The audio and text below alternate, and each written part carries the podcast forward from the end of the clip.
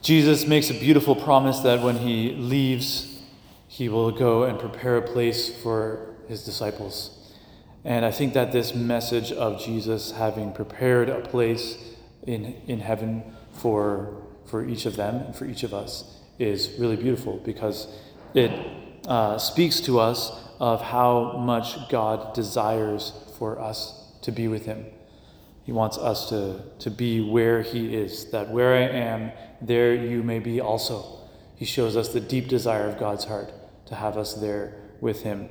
Um, there's something special about going somewhere where you have your name, you know, on the room or on the spot at, at, at the table.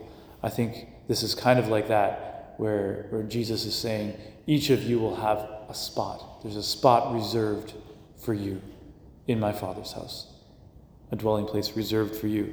And uh, that's how personal it is that God wants each of us to be with Him. Um, Christianity has always had this great sense of communion, of being united, of being, of being together. And uh, that's why we believe in the communion of the saints, in the sense that those who have already died and have already gone to be in their dwelling place with their name on it are still, in a way, connected to us. And we're still in communion with them, um, even though we're still longing to be there, be there fully. Um, yesterday, I was out on a, on a day of missions with some university students, since they've, most of them have finished their, their classes for the summer. And uh, we were out on the streets giving out hot chocolate to people and speaking to them about their faith. And uh, there were actually these two young people who met us there on, on the streets and uh, kind of joined our group and started hanging out with us and came with us when we went to have, have dinner. We had pizza for dinner.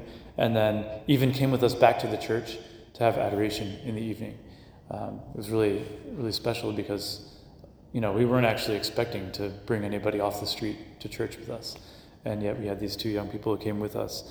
And uh, both of them commented on how they felt attracted by the community. They felt attracted by the fact that there was this group of people who were joyful and loving and welcoming and that they could be a part of. They felt like they belonged when they when they found this little community. And I think that's that's what this gospel is getting at. Jesus has a place for you because you belong in his community. He has a place for the people out there who haven't discovered the faith yet because they belong in his in his community. And I think that's what the church is called to do is to to share that message with people and to really believe it ourselves that uh, God has this great desire to be with us.